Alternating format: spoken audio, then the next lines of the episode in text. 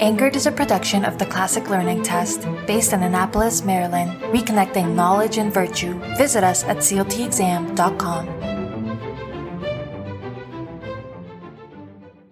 Hello, and welcome back to the CLT offices. We're glad you're here. Today, we're joined by Christy Shipe. Christy Shipe has been involved in teaching debate for the past 20 years. She worked with Homeschool Legal Defense Association to start a debate league for homeschool students during her college years. After graduating with a degree in political science, HSLDA grew into the National Christian Forensics and Communications Association, a national speech and debate league for Christian students. She is the author of three debate textbooks. She and her husband Rich, pastor of Harvest Church Communities, are the homeschooling parents of five children.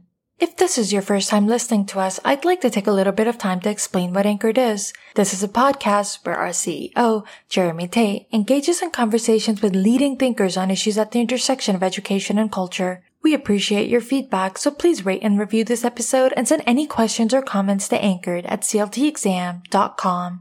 Now, without any further ado, let's get on with the conversation.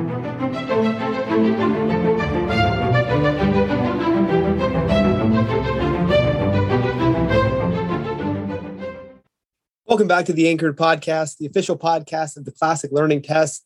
Here today with Christy Shipe. Christy has been involved in teaching debate for the past 20 years. She is the founder of the National Christian Forensics and Communications Associations, a national speech and debate league for Christian students. She's also a homeschooling parent of five. Christy, welcome. Thanks for being here. Thank you. I'm excited to be here. Uh, great. We'd love to start off here talking about your early education. Were you uh, homeschooled yourself growing up? I was, yes. I went to uh, Christian school for kindergarten and first grade, but then starting in second grade, I was homeschooled all the way. Oh wow. Okay. So tell me about like the, how your parents came to that decision because these, this would still be kind of the early days, I guess, of homeschooling. Was it the 90s or? It was 1982. No kidding. Okay. wow. So like the really early days of It was like the first wave. Yeah. We didn't know anyone else who was homeschooling at the time. But wow. um, my dad was on a radio broadcast, and okay. another one of the guests was talking about this concept of homeschooling, Dr. Raymond Moore. I don't know if you've heard of hmm. him. Um, and my mother actually had a teaching degree, that was her degree from college. And we were already experiencing when I went to first grade, like I was crying every morning when I would leave. I didn't want to leave my family. My mom was crying. She didn't want me to leave. she was missing out all those special um, moments mm. throughout the day. And so when my dad came back from that radio interview with this new concept, they both were very excited to try it out. Wow, 1982. I mean, mm-hmm. they've got to have some stories for what it was like back then because they probably told people and they're like, You're doing what? Like, oh, yeah. Oh, really? Totally. Yeah. Yeah. Weird stares and questions everywhere you'd go. Like, we did try to kind of avoid going out during the school hours of the day because, you know, sometimes you'd even get some hostile responses. Yeah. Yeah. Like, are you out sick or like, what are you doing? Because you're yep. not cool. Okay, so do you, and do you also know some second kind of second generation homeschoolers? I mean, uh, it seems like we're just now starting to get a, a growing group of people who were homeschooled themselves and now they have kids and they're doing it as well. Yes, I do know some people like that. Of course, I am one of them myself, and um, most of my siblings, I believe, there's 10 of us in the family. So oh. we come from a, a huge family. I'm the oldest. Um, and then, yeah, most of my siblings are doing it. And some of them, you know, because there's a, a large age gap, some of them are in that more second generation where like their oldest child is now in first grade. Um, I personally have graduated. My three oldest are in college. Um, so I'm kind of that front end of the second wave. Wow. Yeah, my my dad actually he's one of 10 siblings as well. And then I'm from like a like a family of five siblings in total so big family i definitely relate to that. Um, and then i wanted to talk to you about you attended cedarville university. Um, what was that experience like going from like being homeschooled to a university? What did you notice was different? Well it was really only little things that were different. Um, my parents prepared me very well for the educational aspect of college. So they did a fantastic job. I was ready for all of the academic work, but it was just little things like getting used to sitting in a classroom and mm. picking your chair, you know, like I had never done that before. I didn't realize that people don't usually move around. I decided I'll move around and like sit somewhere different every class and get to know everyone. Well, the teachers hated that. And then, you know, like filling out a Scantron, things like that, I'd never done, but it was really just small adjustments. I um, I really enjoyed my college experience. When did you get involved in uh, HSLDA, the work that they're doing there? So it was actually born out of my college experience that that all happened. Um, mm-hmm. My dad is actually the founder of HSLDA, so I have a connection automatically to that. Um, but it was in college that I first had the opportunity to join a debate team. There was nothing like that available to homeschool students in those days. Um, so I hadn't had that experience in high school. But my mm-hmm. dad had been telling me all along, like, he's an attorney. So I get this, you know, naturally. But he's like, you're a natural born debater. You need to join the debate team. So it was at Cedarville that I joined the debate team. And out of that experience, my dad said, we really need to bring this to homeschool students. Mm-hmm. So HSLDA hired me um, in my junior year of college mm. to start a debate league for homeschool students through their organization. That's great. We actually had Mike Farris on the podcast uh, not too long ago, maybe just a couple months ago, and really, really enjoyed that conversation with him as well. Oh, that's great. Um, fantastic. And then talk to us about debate. Did you uh, did you do debate as a homeschooler yourself growing up? Uh, and did you always love doing it? Um, well, we debated around the kitchen table plenty, my family, but um, no, there was no opportunities to learn formal debate. I had never mm-hmm. taken a debate class. The first debate class that I took was in college, and then I joined the debate team and competed for three years at Cedarville on um, doing policy debate and value debate. Okay. Okay. Amazing. And then uh, tell us about what you you started up uh, post Cedarville in terms of the debate at uh, HSLDA. Sure. So um, in my junior year, we started off by I wrote a very short kind of textbook to just explain to high school students like what is debate mm. and give them some instruction. We sent that out to all of the state leaders around the country. Um. And then we hosted a national championship that spring. And we actually saved the final round until the fall when we could showcase the final debate at the mm. national leadership conference that HSLDA holds every year. It's a it's a really large national event. And really it sells itself. When the mm. national leaders saw these high school students debating like serious policy, they were they loved it. They fell in love with it. And it just started growing very, very quickly. So explain, can you kind of unpack the, the connection with debate and homeschooling? Because it seems, you know, just, and, and I've never been part of the debate world. We were just homeschooling for the past four years, and now we, we've got our kids back at a classical Catholic school. Um, but it seems like the homeschooling kids are just killing it on the debate floor. I, I keep hearing this, like any debate terms, like all the homeschool kids are just running the place. What, what is the connection there? I think it's probably about the kind of people that are attracted to homeschooling. Um, and also probably the fact that they can get that one-on-one style mm-hmm. of education um, but it's really d- doing well in debate is really about doing well with logic analysis um, of course communication and a lot of homeschoolers also um, do it you know following a classical model which i think mm-hmm. helps um, okay. When you learn formal logic, you know, like how many high schools or middle schools are teaching formal logic, but a lot of homeschoolers are really into that. And so the groundwork is already laid if you've mm. done some of that more classical style education. Um, then you're really well equipped for debate. So I, I have a theory on this, and I want to I want to get your take. So you know, lo- logic as I understand it, is maybe one of the oldest intellectual disciplines going back to Socrates and, and even into the beginning of the 20th century. You couldn't have had a serious education apart from the study of logic, but it's totally been removed from mainstream K 12 education.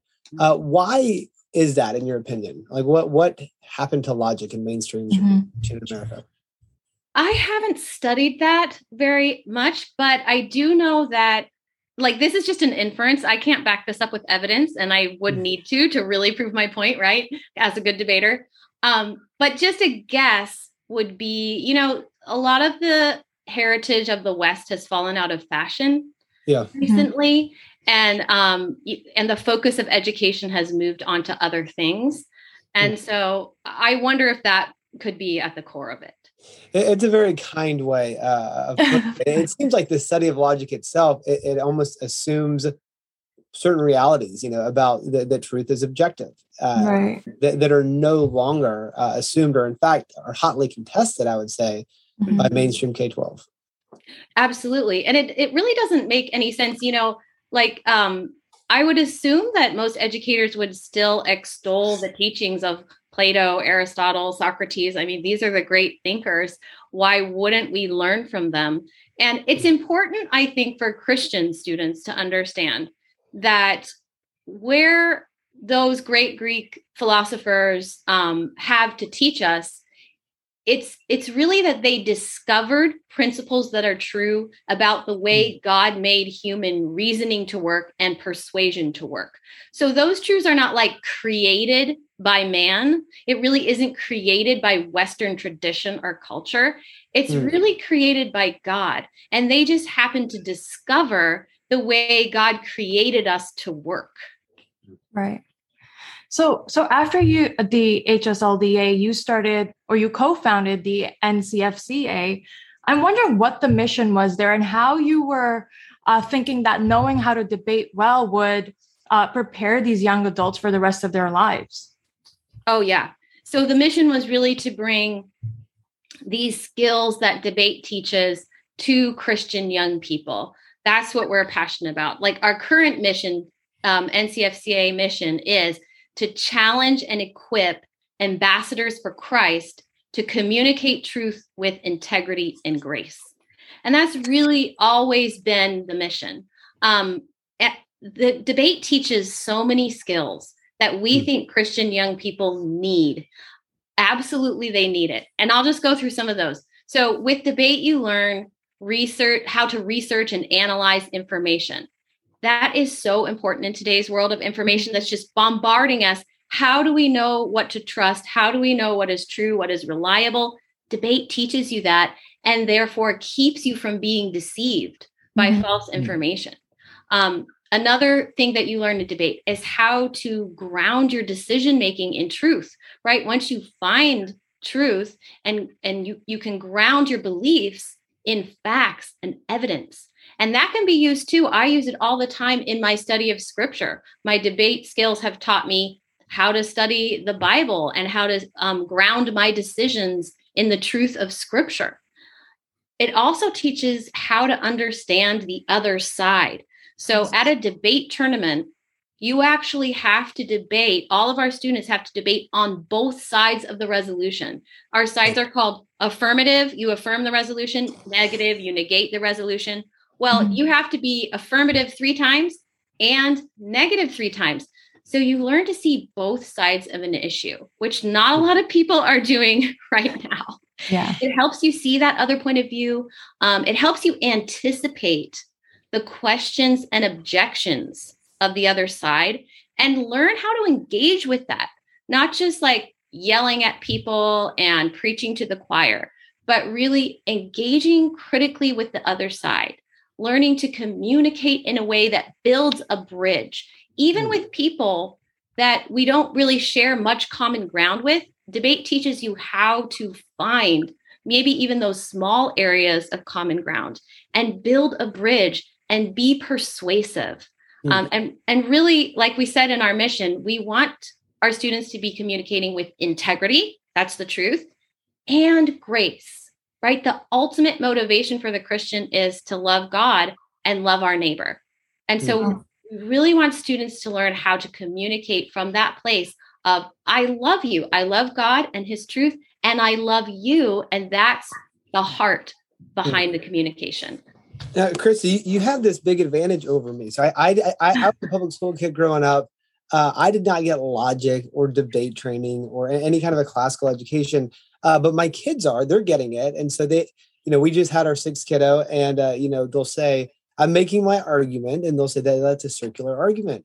I say, I don't care what it is. I'm your dad. You're not going to the slumber party. That's it. I mean, that's, that's, an appeal that's to authority. Trump card. That's a valid trump card. Yeah. That, oh, that's an appeal to authority. I'm like, man, you know how to argue now that you're getting this kind of education. Um, how how has it though? Like with your own kiddos getting this education, you got this rich education. How do you feel like it impacts re- the relationship, the relationship that you have with them, that you're that they have with each other? Well, you really do have to be careful. I won't lie. You have to be careful not to get into arguments for argument's sake and try to use your skills for selfish reasons to manipulate people and all of that. Um, it's possible to do that. Debate is just a tool, right? It's it's just a tool. It can be used for good or it can be used for evil. So we really have to always also address the heart. And it, you know, I have kids who have been really natural debaters, some of them very successful. Um, and so we've gotten into some heated debates over the years, but relationally, we always have to bring it back to that heart of love for one another and that the way you say something is as important as what you say. So you have to bring, as a Christian, you really have to bring scripture in to bear. Uh, it's not just pure debate skills, it's also it's regulated by scripture and by that relationship of love and respect mm. that we need to have with people. Amen. Love that. Yeah, Christy, I love that you're talking about the fact that debate has a lot to do with loving one another, that you can't hmm. really debate someone if you're coming from a place of hatred. But I think we see that a lot nowadays where people aren't really even interested in debating one another because they don't really believe that they need to love the other person or they don't respect the other person's opinions. Um, how do you how do you bridge that gap i guess i'm asking or how do you teach your students that in order to debate well you need to have respect for the other person's opinion as well? Yeah. Well we emphasize that in all of our teaching it's in all of our literature but even more so it's emphasized by um, the type of judges that we have. So we invite members of the community parents just anyone to come and judge not debate experts. Mm. Uh, so our goal is to train students to be able to speak to the common man, right? We're we're not trying to just um, train a skill that's so you know obtuse that nobody can understand it. so we bring in the common person off the street to judge. And those people are a great regulator of the type of communication they hear in the round. Um, we really encourage them to take points off if the students were rude. We actually have rules about that. Like if uh, rude or abusive behavior in the round can get you automatic loss or even disqualified from the competition. So we encourage our judges judges to watch out for that, and it really has worked well. Um, you know, students are debating in front of a judge who's watching them, and they know that the judge is looking for that kind of behavior.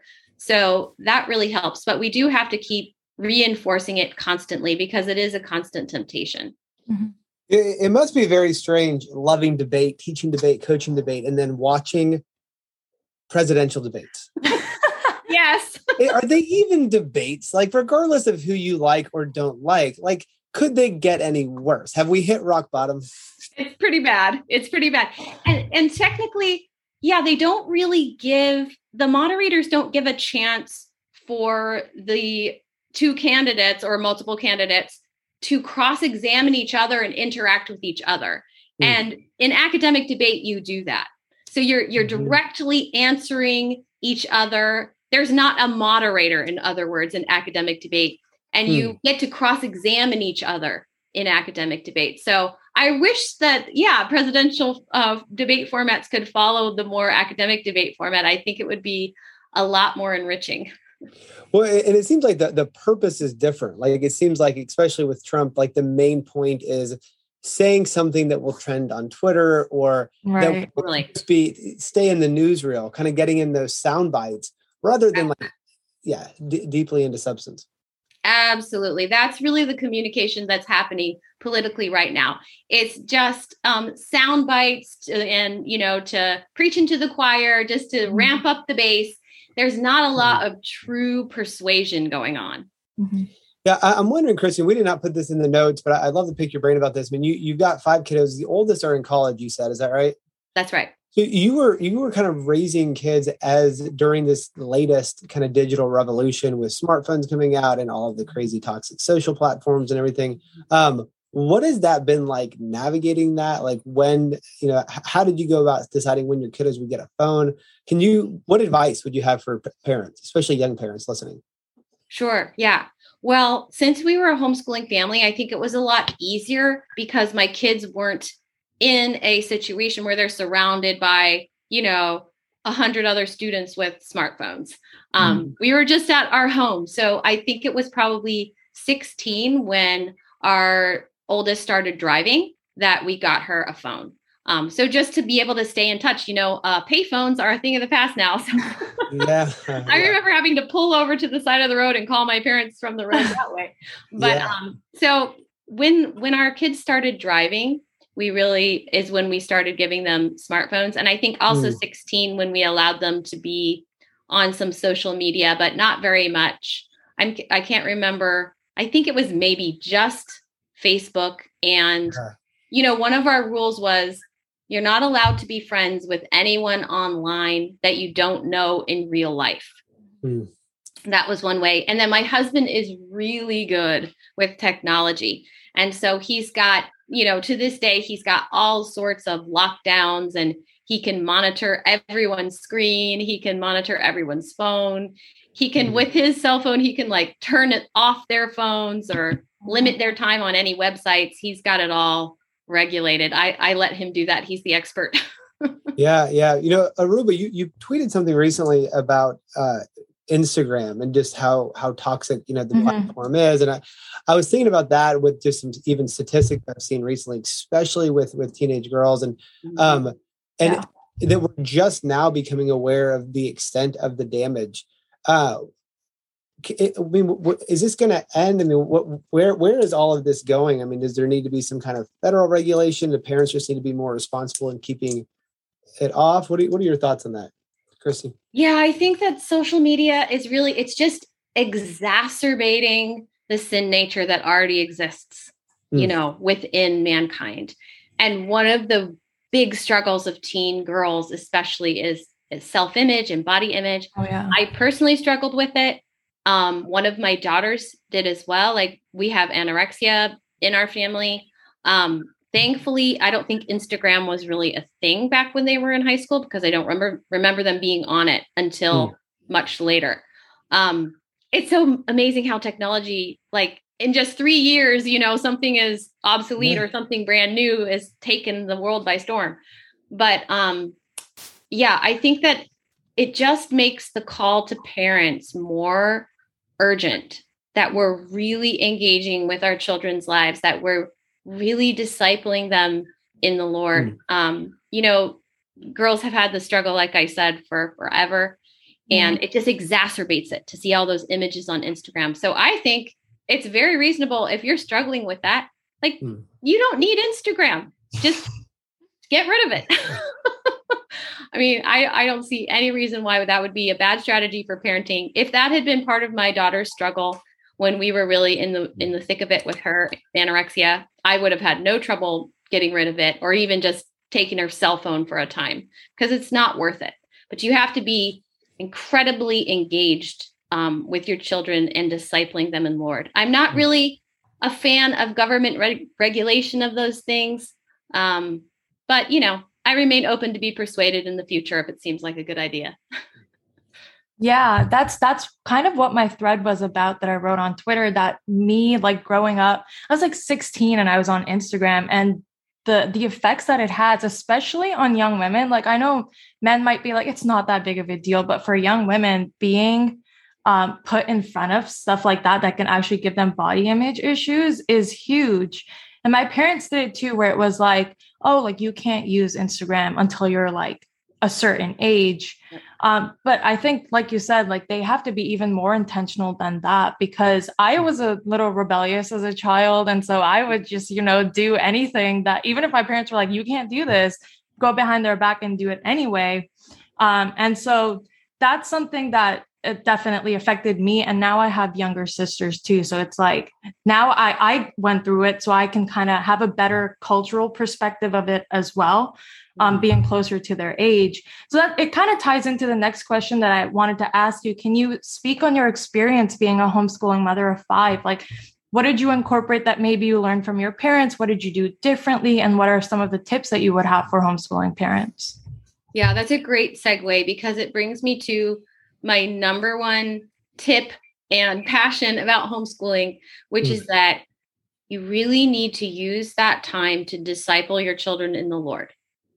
It's not ultimately about academics, it's ultimately about discipleship. Mm. That is it. And my parents did a great job. My mom started every school day with what she called special time. Um, it was a scripture study, memorization of scripture, prayer, worship, and it was such a heritage. I mean, we did that mm. every day, five days a week. That's how we started our school. Sometimes it would take an hour. Mm-hmm. And so we did so much scripture study. She really worked that into all of our day. And I've continued that with all of my children. That's how we mm. start every day. I've done that for all the years of my homeschooling. Um, sometimes with my older daughters who would really get into it, we might do that for two hours just discussing scripture because they'd get so into it. Um, but that is the bottom line. We want our children to learn to love God and to know his word and love his word, know how to read his word. Um, so there's nothing more important that we can teach than that. And I would say also, then when you get into the academic part of the day and you know you're you got to do math you got to do english and grammar and so forth. Um, but when your child starts having a bad attitude and acting out or there's a fight or something like that that's an opportunity for discipleship. Mm-hmm. you're getting to be around them all day. You're getting to see where their heart issues are and you're getting the opportunity to confront that speak into that disciple them pray with them correct it. So it's easy to get caught up in like, ah, we just got to finish the math lesson, you know? But instead, I that's my biggest advice is to stop and see it as an opportunity to disciple your child in the Lord rather than feeling like I've got to just get these lessons done every day. Yeah. Yeah. That, that is an awesome, awesome, powerful number one tip. And I, I think it also puts into really sharp contrast kind of the telos or the end or the goal of mainstream K 12, you know, versus what it ought to be. Education ought to be formative. Uh, it ought to be changing hearts to, to know and love and, and serve the Lord, uh, mm-hmm. you know, rather than this this kind of college and career readiness focus. Um, Christy, question we always end Anchor podcast with talking about about books. Uh, I'm wondering if if maybe there's been one book that is really special for you growing up as a homeschool kid that you've now that you're that you now had to ha- have had the chance to do with your own kiddos. Sure. So I am a fan of 19th century British literature. and my favorite book, so it's actually a novel. My favorite book is Jane Eyre by Charlotte Bronte. Mm-hmm. Um, so it's great just as a work of art, but I love it because of the moral dilemma that it presents. And I have done this with my kids who are now in college. Um, we did this in high school, but it presents this moral dilemma for Jane where she has to choose between a very tempting situation and standing for, and it actually says this in the book. I went and looked up the quote again. The law of God is what she says. Is she going to stand and obey the law of God, or is she going to, you know, go this way of temptation? I love her speech at that moment in the book about you have to stick to your principles in the moment of temptation. When the fire is running in your veins, she says, right? But that's the time that you stand on the principles and you don't rethink your ideals at that moment. We we so often do that so that we can rationalize our sin, right? But those moments of temptation are the moments to plant our feet in those moral principles that we've already decided ahead of time is true and just stick to them. So I love that book because it really brings that out and it's it also is just a great book about what it really means to be a Christian. There's several different contrasts between different people who call themselves Christian. Um, but then true Christianity, what is that? That's a strong theme throughout the whole book. Oh, you're on mute, Jeremy. Yes. Okay. So 19th century uh, British literature. Um, I'm just now, honestly, for the first time doing Pride and Prejudice, and about halfway down. Uh, uh another good one for you. Yes, I love it. I love okay. that book. Yeah. Yeah. Awesome. Fantastic. Uh, again, we are here with Christy Shipe. She is the founder uh, of the National Christian Forensics and Communications Association. Christy, thanks so much for being with us today. Thanks for having me. I enjoyed it. Thanks for listening to this episode of Anchored. If you enjoyed it, be sure to subscribe and share it with your friends and colleagues. Thanks for joining us, and we'll see you next time.